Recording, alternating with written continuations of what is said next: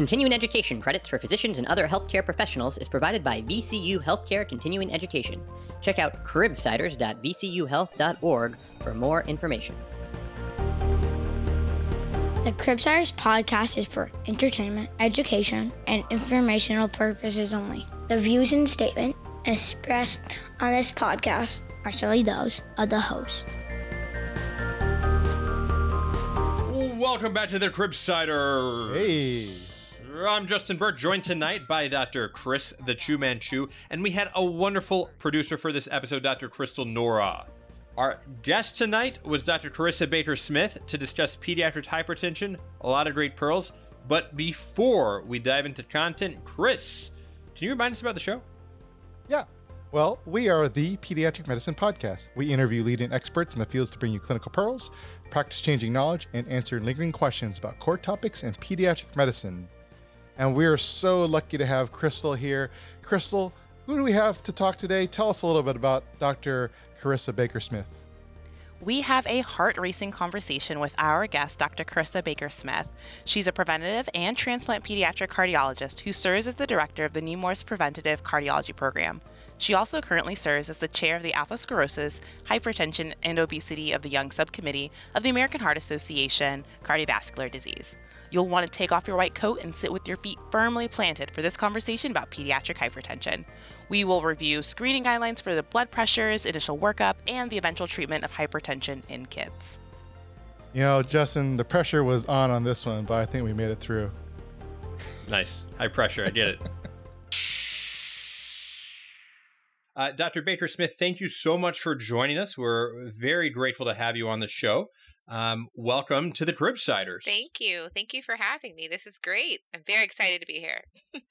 uh, we're excited to have you and would love to get to know you better and have our listeners get to know you better. So to start out, we'd like to just ask some basic questions of kind of getting to know you. And so can you can you give us a little bit of a one liner or describe yourself for our listeners and and uh, uh, what are some things that you're interested in, maybe outside of medicine? Sure, sure. So I am. My name is Carissa Baker Smith. I am a pediatric cardiologist. I am a preventive pediatric cardiologist. So I specialize in prevention of acquired cardiovascular disease. Um, that includes high blood pressure, dyslipidemias. Um, I also have a fair number of kids who have overlapping comorbidities like obesity and sleep disordered breathing, and I um, help them with the uh, cardiovascular manifestations of those conditions. And I'm also a transplant cardiologist, interestingly enough. I'm a researcher with a math background. So I was a math major in uh, undergrad and then did some cell and molecular biology work. So I have a master's in cell and molecular, and then I have another master's in biostatistics.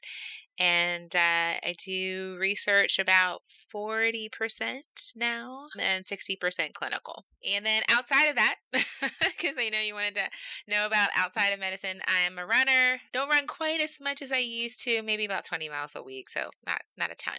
And I have run a marathon, ran to Baltimore under four hours. Very proud of that. And wow. uh, used to be an artist, watercolor, charcoal. Don't have as much time to do that. And I have two kids and a husband and a dog he's a Shih Tzu and he snores. Um, so, so you can imagine it's interesting in our house. My little one is a gymnast, and my eldest has aspirations of being a teacher, and she does some modeling. So it's very interesting household. Wow, nice. What's the uh, what's the name of the Shih Tzu? His name, so we got him from a rescue. So he came with the name JT. So J A Y and T. Oh, nice. Like like Mr. Nice. T, but JT. Yeah very impressed by the Baltimore Marathon. I did the Baltimore 10 miler once and was destroyed. And I think that's as far as I'm ever going to get as far as long See on the running. end. It's I'm telling you, the marathon, they wait till the end and then they have the hills. You're like, really? You make it around the lake and then it's like that's like 21 and you're like, okay, no, this is not fair. Like I I the Baltimore 10 miler I did, I my clinic preceptor, Dr. Katie Shaw, uh, also did the 10 miler at the same time and beat me by about 35 minutes, which everyone teased me about. But she was also 35 weeks pregnant at the oh time, oh 32 gosh. weeks pregnant at the time. Uh, so that was that was my very humbling. Never again. That was. Hey, hey, yeah, we all, all have. It's all Peloton here on. Well, you know what? You Oh. did it. You did it. You got out there and you gave it your all. That's good. I once watched the marathon. It oh, was, it was very thrilling. He's like, I watched it. Hey, it's a lot. You know what? I tell you though, I think it was one of those things on my list, and I did it. I don't know that I. You you're tired at the end for sure. Like half marathons, you can go about your day. That full marathon, I was I was pretty toast for the for the rest of the day. It was believe it. quite the yeah. I believe it. So my question is: Is there something recent that you read, like a book or something in pop culture, which you really enjoyed that you want to share with our listeners? Oh gosh, there's so like I am a firm believer on in uh just doing things that feed the soul. Um so I love like Harlem Renaissance poetry. I um I like uh, all sorts of books. I read Michelle Obama's um, Becoming. I've read recently. There's some books on leadership that I really liked. Um, yeah, I just read a bunch of different things, whatever kind of suits me. And I usually don't read one book at a time. There's usually like three at a time. So I think I have two leadership books and another one by another author right now that's on more social structure, social dynamics. Um, uh, so that that's interesting. Yeah. Great. Let's jump. Uh, let's dive into some content. Yeah, let's talk about pediatric hypertension. And Dr. Crystal Norup did an, a wonderful job putting this amazing case for us together. And we're just going to jump in, starting with our first patient, Elena Prill. Elena. Elena is a 12 year old child uh, presenting to Cashlet Children's Hospital for just a regular well child visit.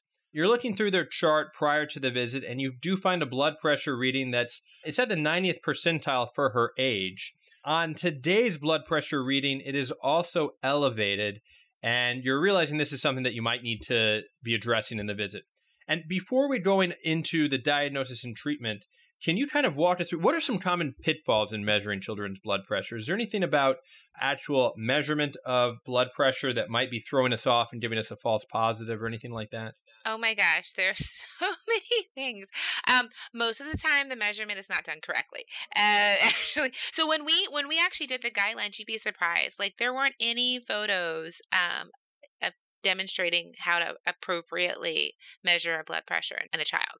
The arm wasn't at the heart level. The feet weren't planted. They were measuring it in the left arm. Arms kind of free floating in space, unsupported. So there's so many things, and all of these things contribute to the blood pressure being elevated. Not to mention the child's nervous. So there actually was a study where they looked at like blood pressure that was measured by like the medical assistant or the nurse or whomever was measuring it first. And the kid, you know, the kid walks right into clinic. Maybe they're running late. The kid's mom's like, "Come on, come on, we got to get to the to the office. We're late." You know, they rush in, they sit down, somebody measures their blood pressure, and psh, it's elevated. So they haven't had their like five to 10 minutes to sit with their back supported, their feet planted, their upper arm at the heart level, and they measure the blood pressure and it's elevated. A lot of times, too, the wrong size cuff is used, so that can also impact the blood pressure. Um, they're making, I had one kid who was like making a fist like the whole time uh they were having their blood pressure you know checked like nope you don't want to make a fist so all of these things impact the uh the blood pressure measurement So how how big should the cuff be? How how can we estimate when we're using it on a on a patient? Yeah, so use the, look at the bladder. That's the inflatable portion. You can hold it. I like holding the width up, so it's about the width should be about forty percent of the arm circumference. So if you just look at the top part of your arm, you hold the cuff up, the width portion, and just wrap it, and just make sure it covers at least forty percent. And then the length of the bladder should be eighty to hundred percent. It's better to size up than size down, so you're more likely to overestimate the blood pressure if the cuff's too small and less likely to underestimate it if the cuff's too big. Great. Excellent. And so let's say we have done a QI project in our clinic. We are certain that we're getting a appropriate blood pressure me- measurement. And sure enough, on repeat, we try to repeat it to make it go away like any good physician does. Um, but after repeating the blood pressure, we're still right at around 90th percentile for age. And so now we're bringing this to the forefront. Can you talk to us a little about what is pediatric hypertension? Is she hypertensive? How is this defined? And how should we be kind of approaching it when we see a patient with an elevated blood pressure like this? Yeah, so elevated is different than high. Uh, so when we redid the fourth report, we did the 2017 pediatric hypertension guidelines sponsored by the American Academy of Pediatrics. So what you'll see in that document is a nice table that kind of characterizes what blood pressure normative values are and who has sort of normal blood pressure, what's elevated, what's stage one, what's stage two, which is the highest level. And it differs by age. So if you're one to 13, we still use um, normative data. So what that is, is we took a, a population of about 40 kids with a 2017 guidelines, we took out the obese kids, the kids with obesity. We basically said what's the median and then the 95th percentile, so on and so forth. And so, based upon height and age. And so, it's really looking at your mainly your height and determining whether that measurement is appropriate for you or not. Now, the difference is that once you turn 13, um, and this is where the change occurred with the new guidelines, is that we saw there was an issue. Uh, so there, it was possible before where you could have a normative, normal blood pressure, or say a elevated blood pressure, say it's high blood pressure as a as a kid, and then suddenly you entered the adult guidelines and you were considered to have a normal blood pressure. So at 13, though, things started to align. So we basically redid the classifications. And so at 13 and above, the guidelines go along with the adult guidelines. So if your blood pressure is less than 120 over 80, uh, so systolic less than 120, uh, diastolic less than 80, then it's normal. If your systolic is between 120 and up to 130 or 120 to 129, then that is elevated. And then 130 and above or 80 diastolic and above is high, uh, stage one. And then above that 140 and above or 90 and above diastolic is stage two. So that was sort of reworked. Um, and then if you're younger than 13, then it has to do with the percentile. So if you're less than the 90th percentile, that's normal. If your blood pressure is between the 90th and up to the 95th, or up to 120 over 80, uh, then that is whichever is lower, then that's elevated. And then stage one is where you go from greater than or equal to the 95th percentile up to less than the 95th plus 12 millimeters of mercury, or the 130 uh, to 80 over 139 to 89, whichever is um, lower. And then the stage two is greater than the 95th plus 12, either the systolic or diastolic, or greater than or equal to 140 over 90. So it's easier to see the table. And it's also easier if you're 13 and above to remember, but to suffice it to say that, that we use percentiles for the younger group uh, when we're looking at in office blood pressure. So that's separate from ambulatory blood pressure monitoring, that's in office blood pressure measurements. What exactly is the, the the reason for the stratification between the elevated blood pressure, the stage one and stage two? And is is is there a purpose for that? Yeah. So it does have to do with some of the data we have about vascular changes. So it's not normal to have elevated blood pressure.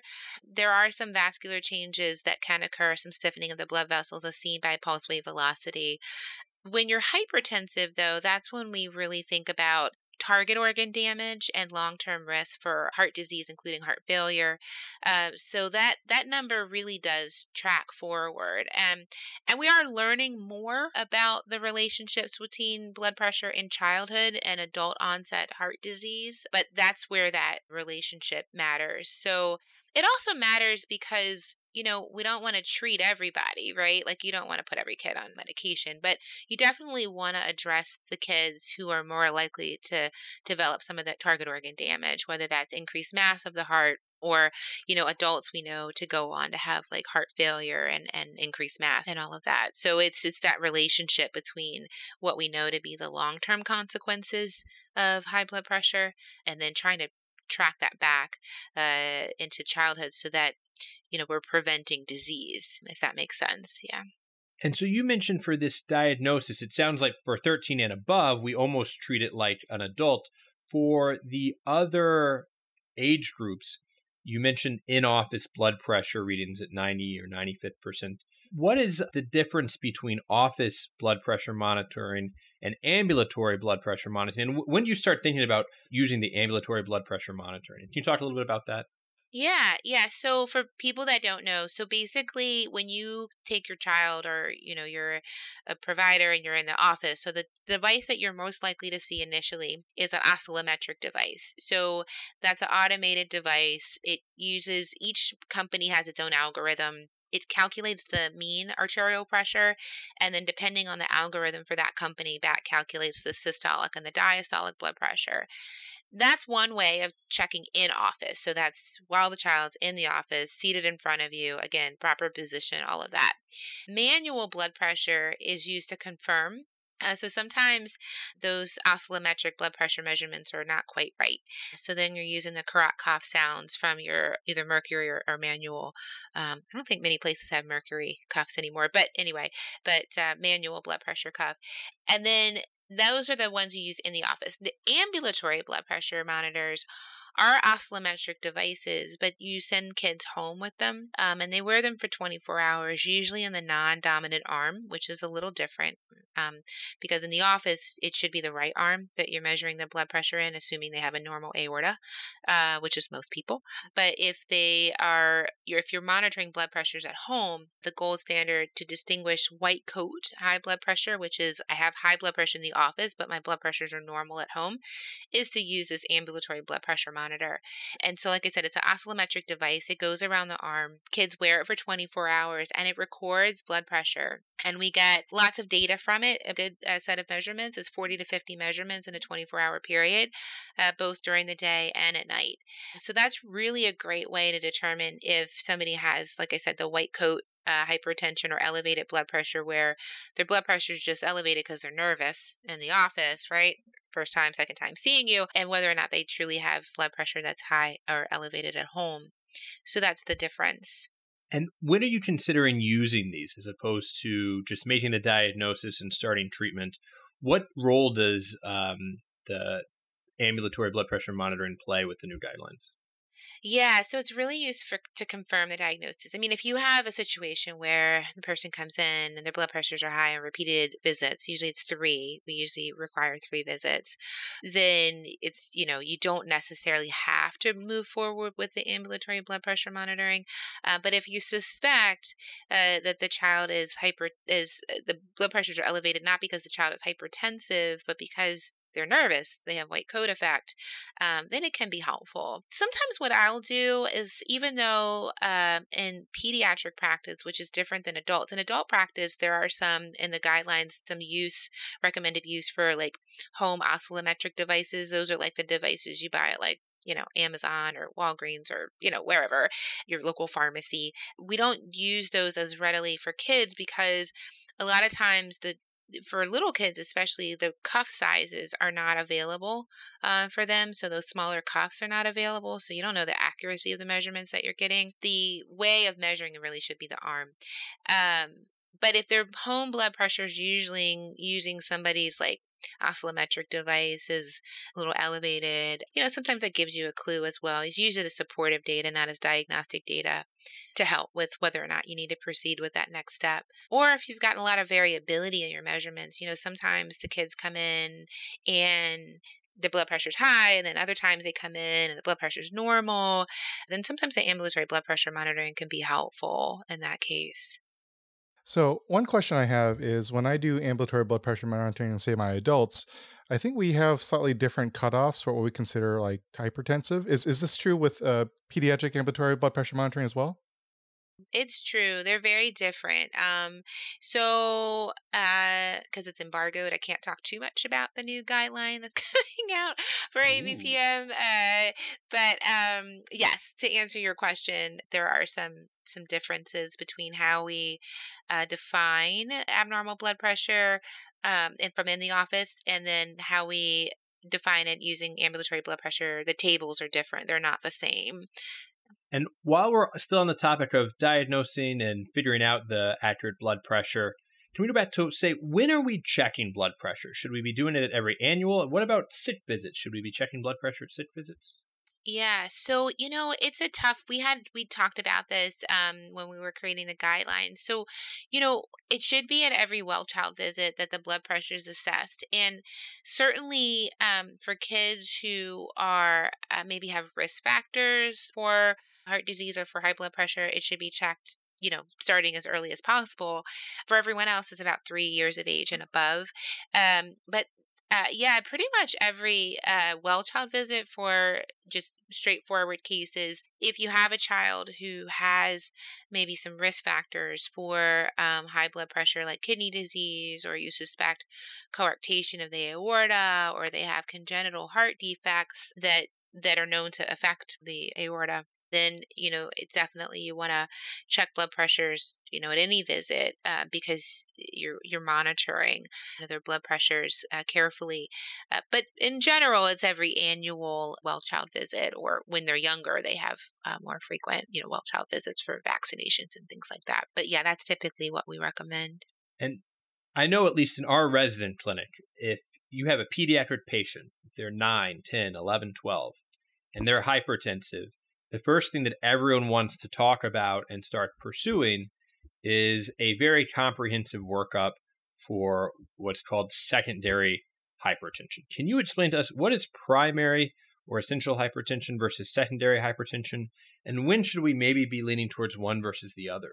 Yeah, those are really good questions. So, you know, obviously your your exam is so important. So if you have and this is true whether a child is young or old, but if you have a child who's under six, for sure you're thinking, could this be a, a secondary, meaning they have some other condition um, that's causing them to have high blood pressure, whether that's kidney disease, which is the most common, like I mentioned, coarctation of the aorta, which is a, a narrowing in the aorta that's just near uh, where the PDA, the patent ductus arteriosus, arises in utero, but narrows down near the aortic isthmus. There are times times when there are, are endocrine related uh, causes of, of high blood pressure, like um, you know tumors that make uh, stress hormone, so like pheochromocytomas, um, thyroid disease. Um, sometimes medications uh, can and can contribute to um, the blood pressure as well. So like steroids um, are, are a big one. Um, but basically, secondary high blood pressure or hypertension is when uh, there is another reason uh, for the child to have high blood pressure. And then primary hypertension is really uh, it's it's primary, meaning there's a either there's a predisposition to salt and water retention or increased vascular tone. Uh, sometimes there's genetic reasons. I kind of lump obesity related hypertension into that, although you know it's sort of it's obesity related. But yeah, so those that's the difference. And when there's secondary uh, hypertension, the treatment is addressing that condition. So if it's like hyperthyroidism or if it's um, some sort of kidney disorder, you're addressing, if it's coarctation, you're addressing the the cause versus like in primary there is no cause to address per se unless uh, like i said obesity related you're going to counsel on healthy diet and weight loss but it's different than like a secondary case. So that's that's that's the difference between the two. And so maybe as uh in our case as a case example to kind of pick the low hanging fruit first. Let's say Elena is an 11 or 12 year old. She is in the 95th percentile for her weight. She has a strong family history of high blood pressure. She has a lot of other of those kind of obesity related comorbidities. For these patients, what does the workup entail? Do we need to be looking for secondary causes, or can we say this is primary hypertension? So you always want to I mean certainly it's easy to say in this case it's it's probably obesity related, right? Um, so you want to do your due diligence with assessing the blood pressure. Sometimes even slight changes in weight uh, doesn't have to be dramatic changes, but even slight weight changes in weight can have an impact on the blood pressure. So you're always proceeding with lifestyle counseling, but it's also true that um, don't be fooled that every person with obesity necessarily has hypertension just because of obesity related hypertension. Sometimes there is thyroid disease in addition to, or sometimes there is, and I've seen that, or there's coarctation. Uh, so nobody picked up on it because nobody checked uh, pulses in the groin. Uh, to see if they were the same quality uh, as the brachial uh, pulse. Um, the quality and you know whether there was any delay.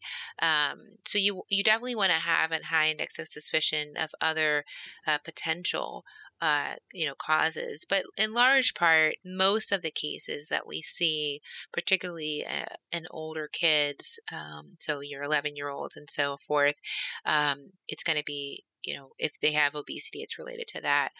Family history, sometimes the way that I look at that is, um, you know, the choices we make, sometimes the foods that we eat, the amount of food that we eat, uh, how we eat, when we eat, we learn and so uh, sometimes those behaviors are passed on to kids. So, preference for high salt foods, high fat foods, lack of physical activity, you know, can also play a role. There are some, you know, genetic syndromes that contribute to high blood pressure, but in large part, when you see families, my my experience has been it's it's some learned some learned behaviors uh, there as well.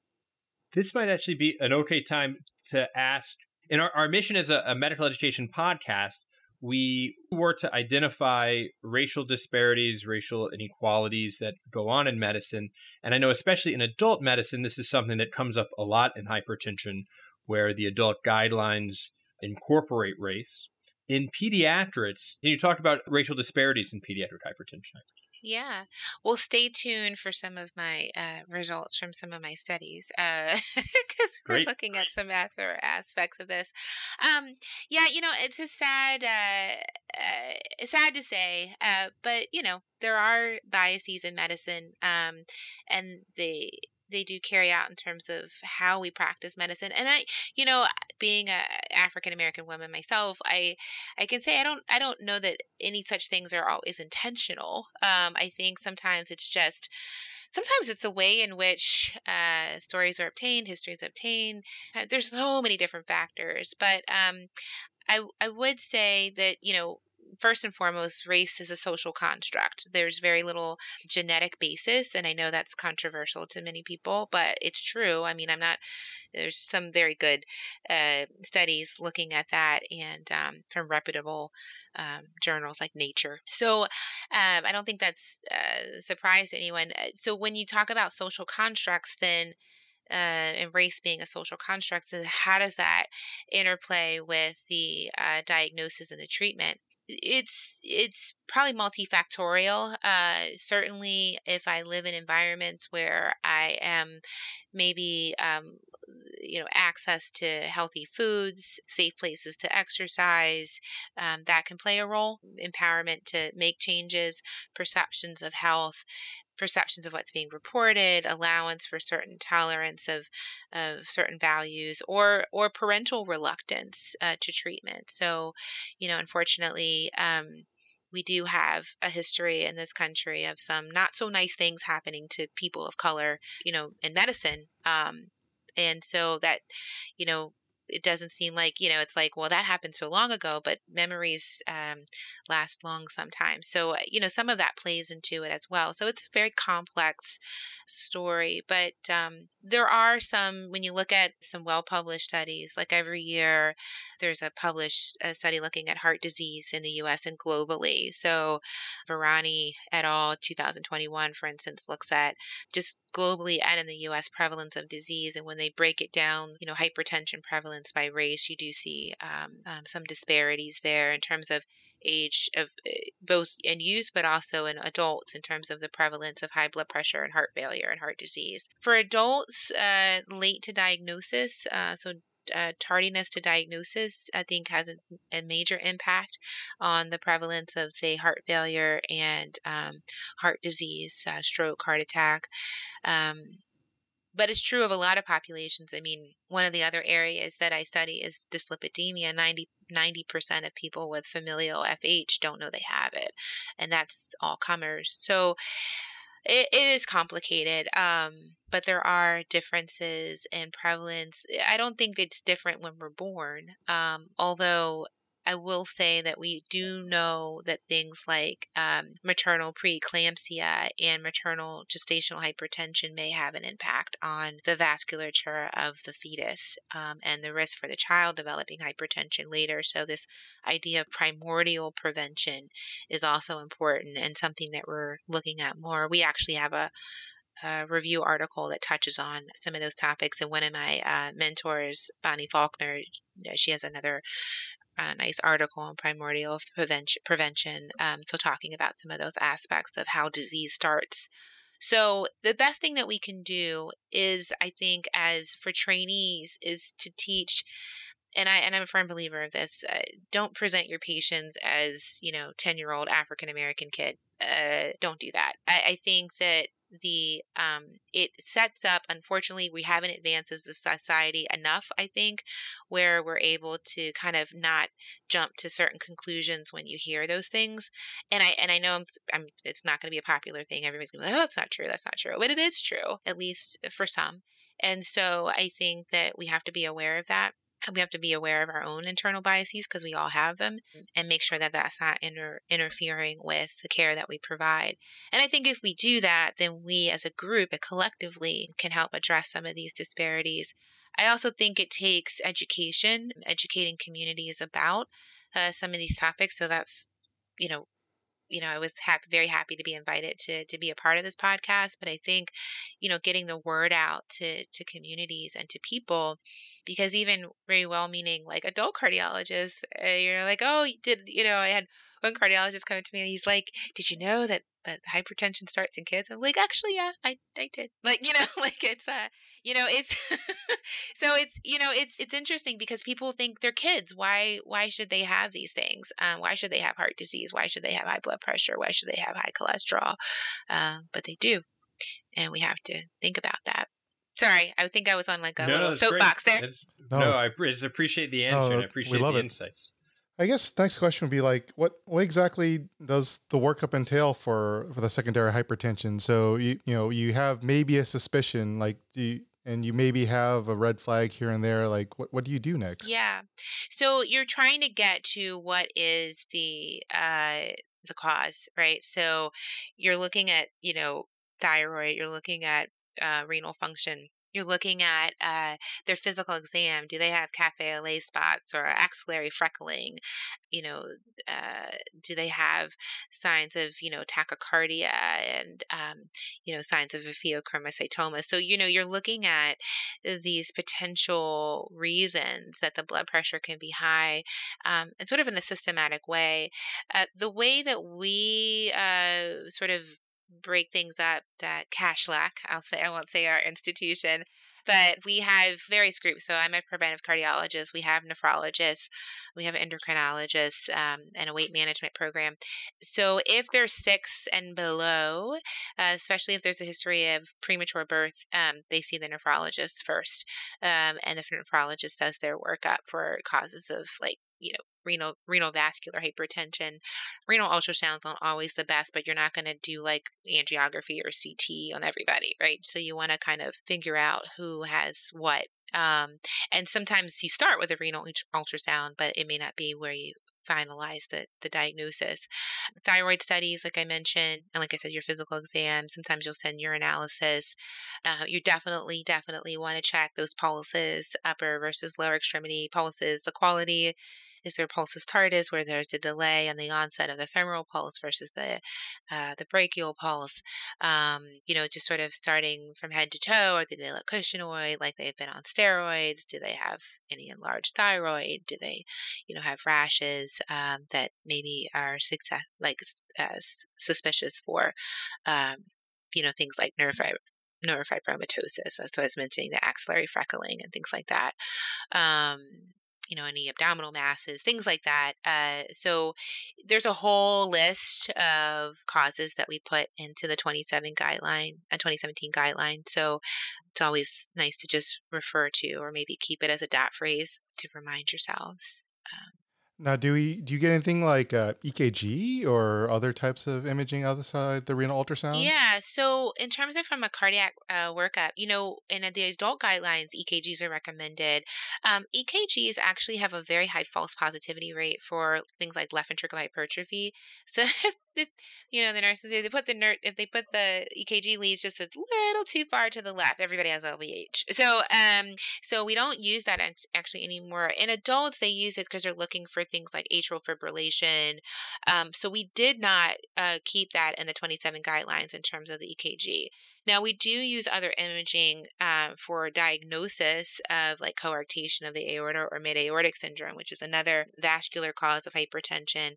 But we're also using echo for uh, assessments of any signs of target organ damage, which is left ventricular hypertrophy. So, to your point, the diagnosis of coarctation, for instance, is you you know you suspected based upon the exam and blood pressures, you have a, a higher blood pressure in the um, upper extremity, usually the right arm, versus either lower extremity if they have a right aortic arch, uh, right? And then the echo can be confirmatory. Um, the other reason you can have that is um, not as common, but we do have some cases uh, at Kashlak is mid aortic syndrome, which is a narrowing in the descending aorta, which also gives you, um, you know, higher uh, sort of upper extremity and lower um, lower extremity blood pressures, but just not as common. That can also involve the renal arteries uh, as well. Um, and then, like I mentioned, from a from a the secondary effects of having high blood pressure, then we're measuring left ventricular mass um, and looking at uh, those aspects um, as well, function as well. And so it sounds like for these individuals with hypertension or high blood pressure, you're you're really doing the good physical exam of all the the great physical exam pearls you mentioned. You're maybe starting a little bit of the initial workup with things like thyroid studies, especially if you're concerned. Or uh, it sounds like for sits in a younger renal causes seem to be higher on the list. And so maybe right, is that right? So maybe uh, a BMP, checking the urine, and, and the renal ultrasounds, but it sounds like those are not completely keeping you out of the clear. So, eh, am I hearing right that you almost say if it's a five year old with hypertension, you're pulling the trigger and doing a nephrology referral?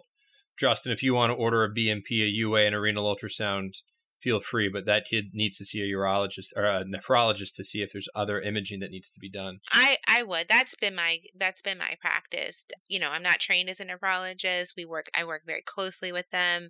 Just like if if you know we suspect coarctation, I would expect that they would send those those kids to me.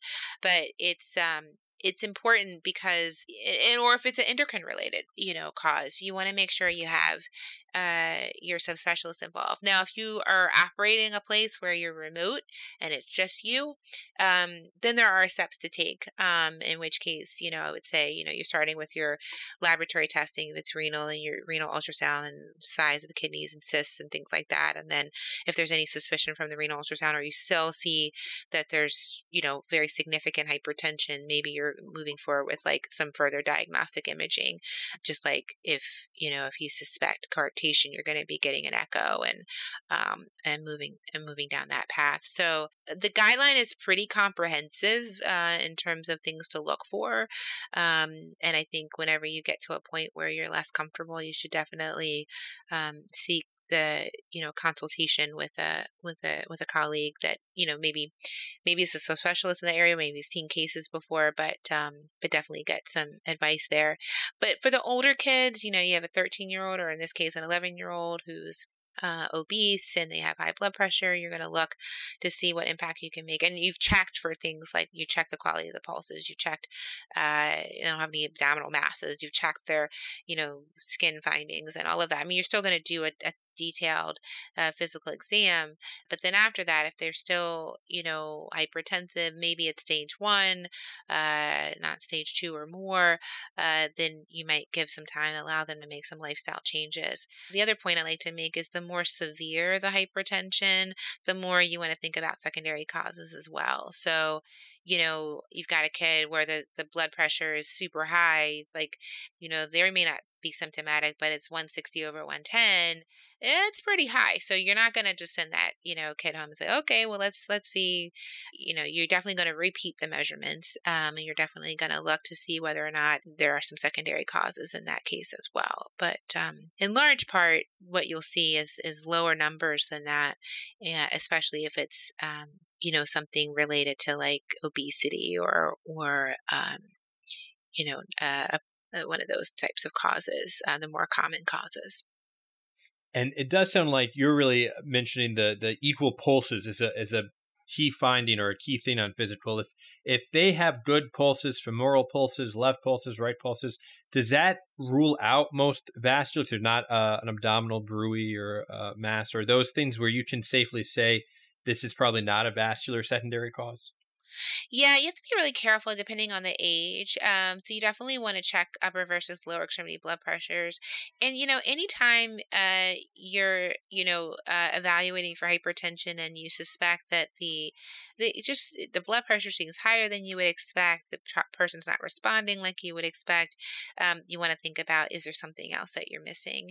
And I've definitely seen you know a case where it was just like a 17 year old who presented late, um, I think to an adult cardiologist for hypertension and was treated as though they had just sort of run of the mill hypertension and come to find out he had coarctation of the aorta. So there are going to be some other signs there, um, murmurs on exam, you know, maybe you know signs uh, in terms of the pulses, in terms of the blood pressure gradient. So there's going to be some other um, some you know other signs that maybe something is is more than just uh, your run of the mill like you know primary uh, hypertension.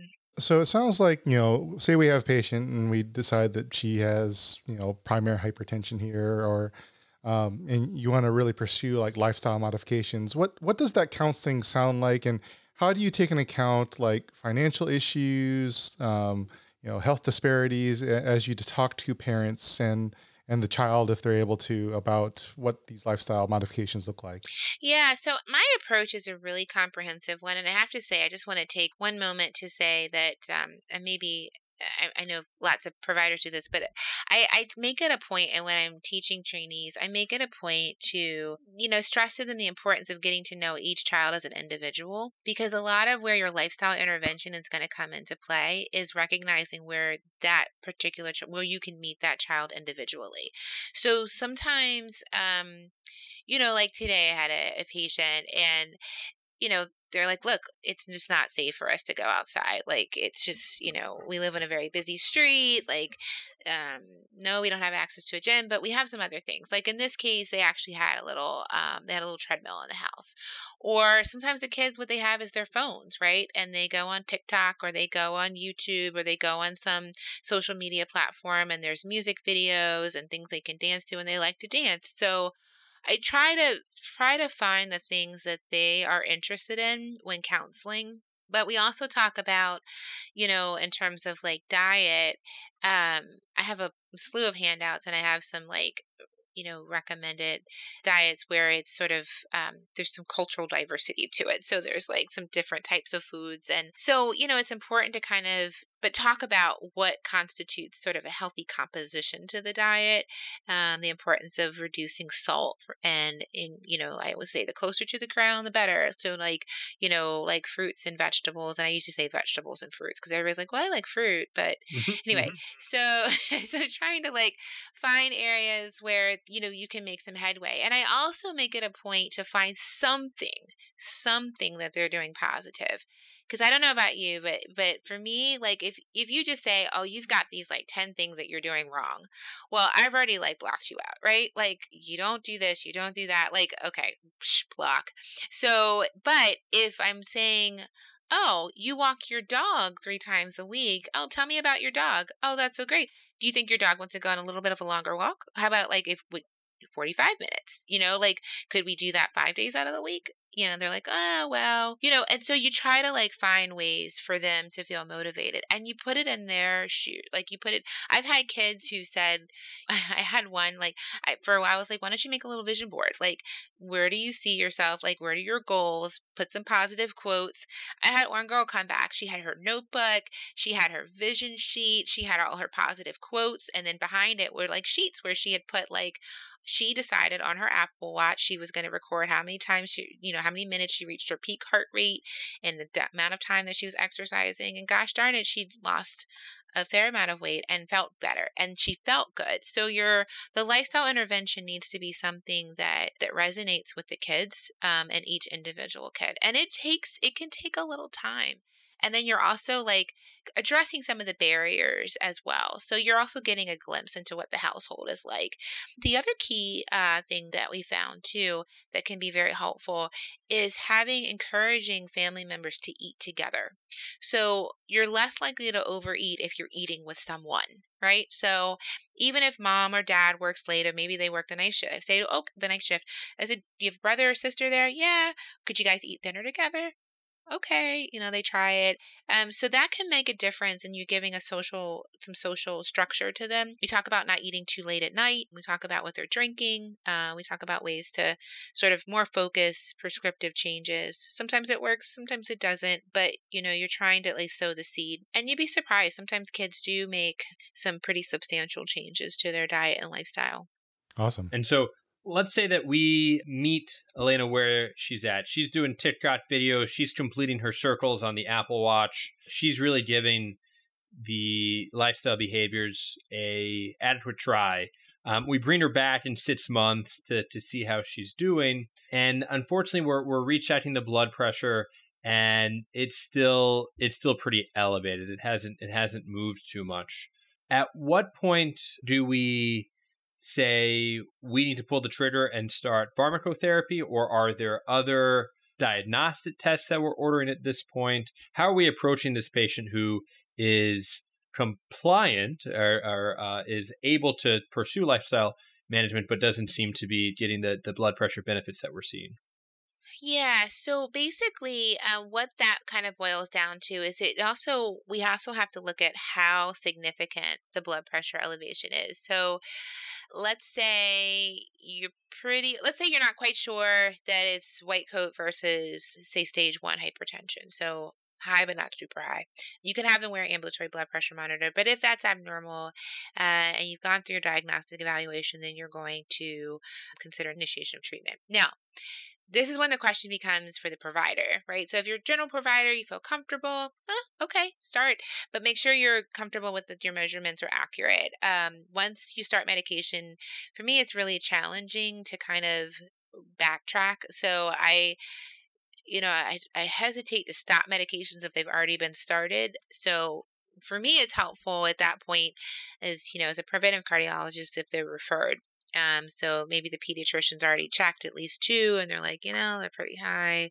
Maybe they checked a third, and they're going to refer. Um, that's helpful for me because then I have a sense, uh, an ability to kind of assess pre-medication where we are and kind of check things. Um, but let's say you're the provider, you feel comfortable, you're pretty sure, then yeah, sometimes you do need to to start medication, and it always start low. You want to start with a, dr- a medication. You want to explain the reason why you're starting it. And again, that's when I go into with parents like, why do we treat high blood pressure? What are we trying to prevent? I, I talk about, you know, the American Heart Association's Life's Simple 7, which is not so simple, right? So it's three health factors, four health behaviors. It's your, you know, blood pressure, cholesterol, blood sugar, and the behaviors are your your weight, your exercise, your smoking, um, and your exercise, diet, smoking, and your weight. Uh, so then those are the four. Uh, so you want to address all of those things, and then and then you you say, well, look, you know, they've got a major, you know, hypertension is a is a major contributor uh, to heart failure um, and heart disease, and so we treat it uh, to help preserve the function of the heart in the long term.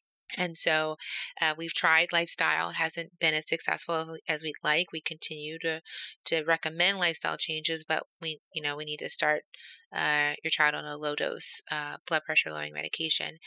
And people have issue with that. I know not everybody feels the same, but uh, you know we do know that blood pressure can track into adulthood, um, and there's some great studies that that have shown that. So uh, low dose once a day, preferably because it's easier to administer. So lisinopril or uh, or uh, like a, a calcium channel blocker uh, those are some of the ones I, I typically start with, like amlodipine, um, just because they're once a day. And then we, we bring them back, we reassess the blood pressure. Always get an echo before we start medication. Again, you're looking for baseline mass, you're looking for any signs of you know, coarctation or any other um, structural changes and uh, or structural abnormalities before starting the medication. And then, uh, yeah, and then we follow them sometimes you need more than one, uh, unfortunately, too. And just to clarify, sorry, the 13 uh, year old, again, with this, you know, essential, uh, with obesity related factors, family history, think no clear signs of secondary hypertension, and we, you know, feel like it's likely primary. Are we still getting an echo on these kids before we start pharmacotherapy? We've recommended that uh, in the, and I, and I think it's helpful because what you're looking for is any sign of target organ damage um, at baseline, and periodically we'll repeat it. You know, it's not common uh, but it has been reported that there can be uh, kids with hypertension and decreased function.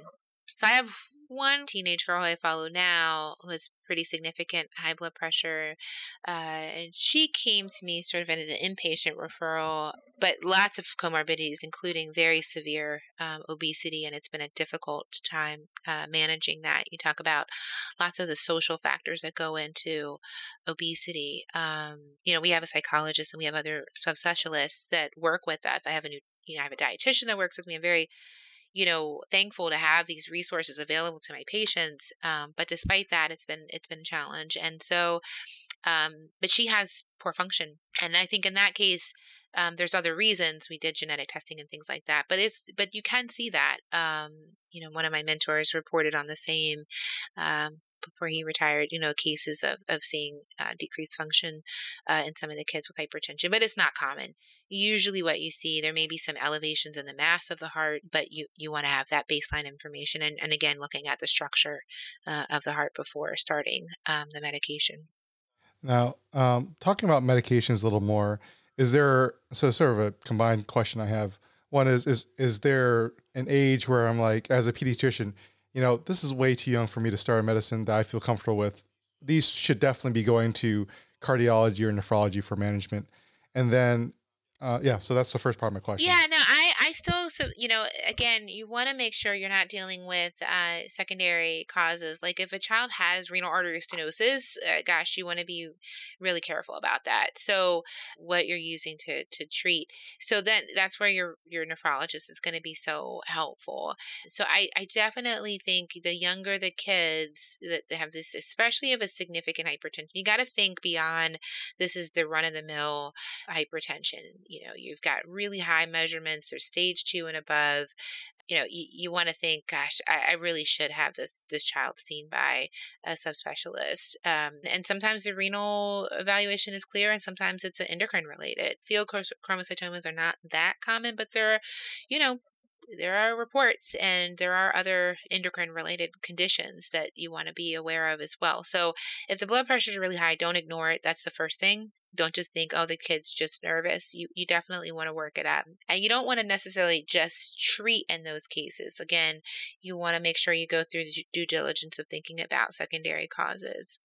And as you're talking about, you know, so say we've ruled out secondary causes and we're just having just a very resistant hypertension and you've already looked and made sure that, you know, even though it's a kid, you know, they're they're adhered to medications and they're taking their medicines as they should be.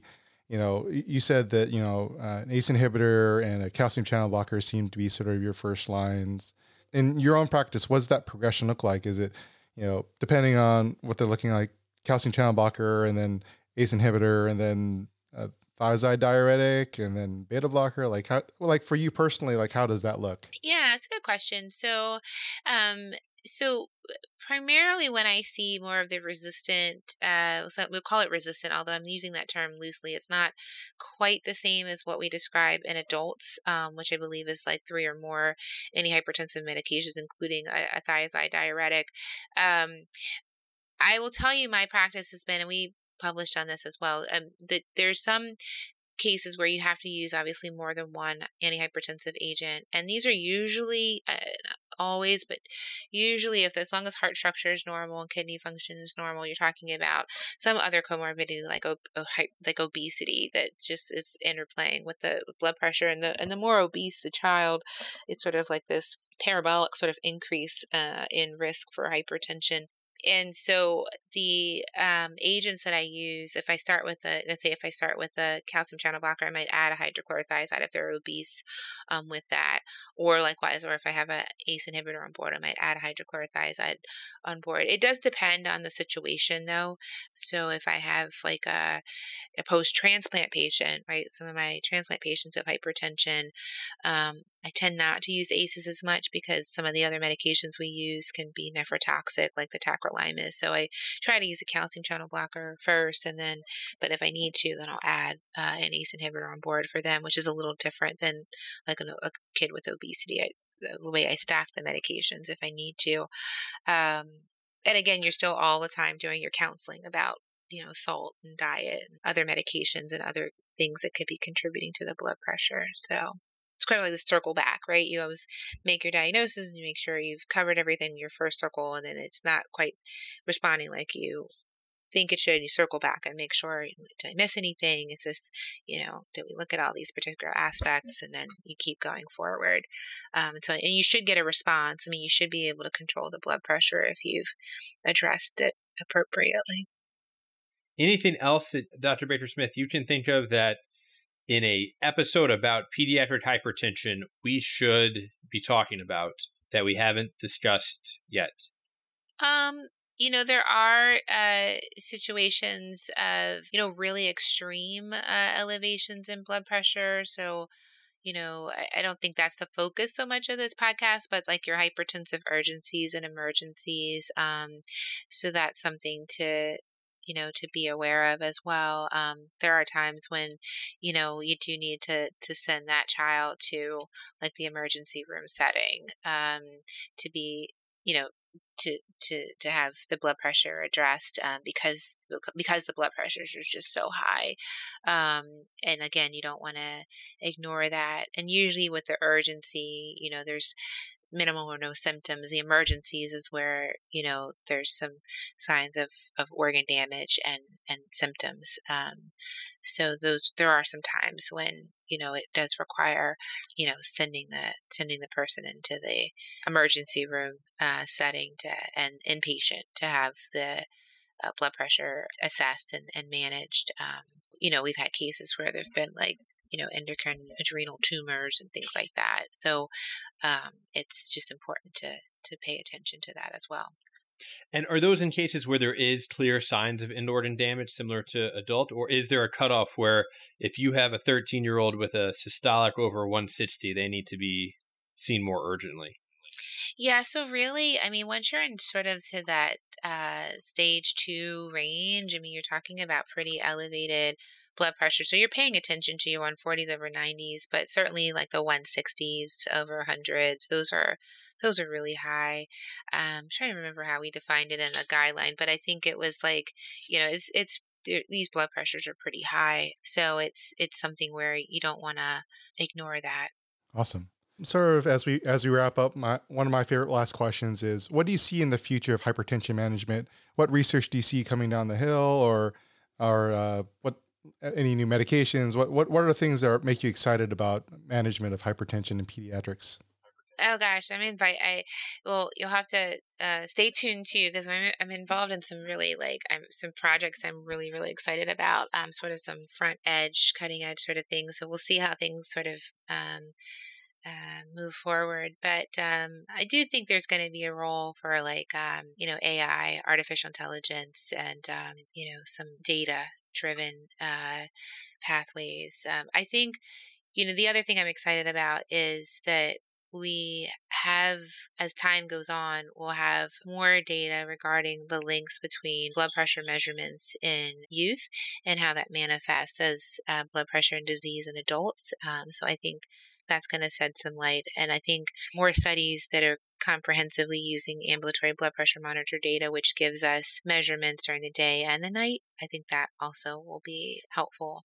Um, more vascular studies. Um, so you'll see uh, we already have some studies uh, using, you know, pulse wave velocity and carotid intima-media thickness and, and some other augmentation index, things like that. But more of that, we haven't yet used those uh, technologies in general practice.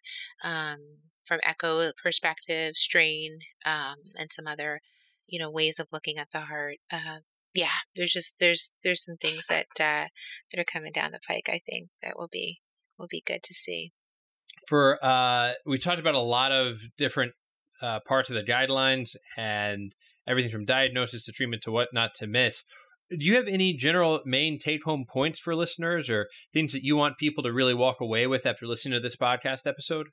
So please measure the blood pressure correctly. it's just my Nice. I mean, uh, it's really should be the right arm. The normative data is really derived from the right arm. Uh, you can compare it to other limbs and uh, for comparative measurements, but that's um, don't discount that that kids can have high blood pressure, so it really should be assessed um, at the well child visits. Um, and use the opportunity when you see, you know, weight increasing across percentiles to really start talking to families before there's dramatic increases in weight to start talking to families about healthy lifestyle. Um, we just released our hypertension, uh, the uh, AHA statement on the relationship between sleep disordered breathing and cardiovascular health in children. Uh, so there is a relationship. So you definitely want to pay attention not only to what happens during the day, but what happens at night in terms of the quality of the child's sleep and whether there's any signs of obstruction, because that also too is related to um, the cardiovascular health of the child. So, uh, and you know, if there's still questions, feel free to go to our very comprehensive 2017 guidelines, which a lot of effort went into creating. Before we go, do you have anything to plug? Anything, any cool things that you that you want to actually make sure that our our listeners know about? Oh, cool things related to the heart, or cool things An- related to anything, anything? uh, Your Anything. your, your Heart related, Yeah, your- Netflix your show, blog, anything that you yeah. think are. I, I just I I just want to plug I want to put a plug out for uh, Simone Biles and Naomi Osaka who taught all of our all of us driven people to it's okay to take a mental health break. We all need it. And that is actually a sign of strength. Um, so I'll just plug out to those phenomenal women. Uh, Excellent. So Thank you so much. That's a great, a great ending. Thank you, thank you for joining us. This was wonderful. Uh, what a great way to kind of review some of the guidelines, and learn from the experts. Thanks for thanks for joining us tonight. well, thank you for having me. I appreciate it. This has been another episode of the Cribsiders. It's for the kids. Get show notes and sign up for our weekly knowledge food formula feeds newsletter on our website at thecribsiders.com. We are committed to providing you with high value practice changing knowledge, and to do that, we need your feedback. Please subscribe, rate, review the show on Apple Podcast, or contact us at thecribsiders at gmail.com.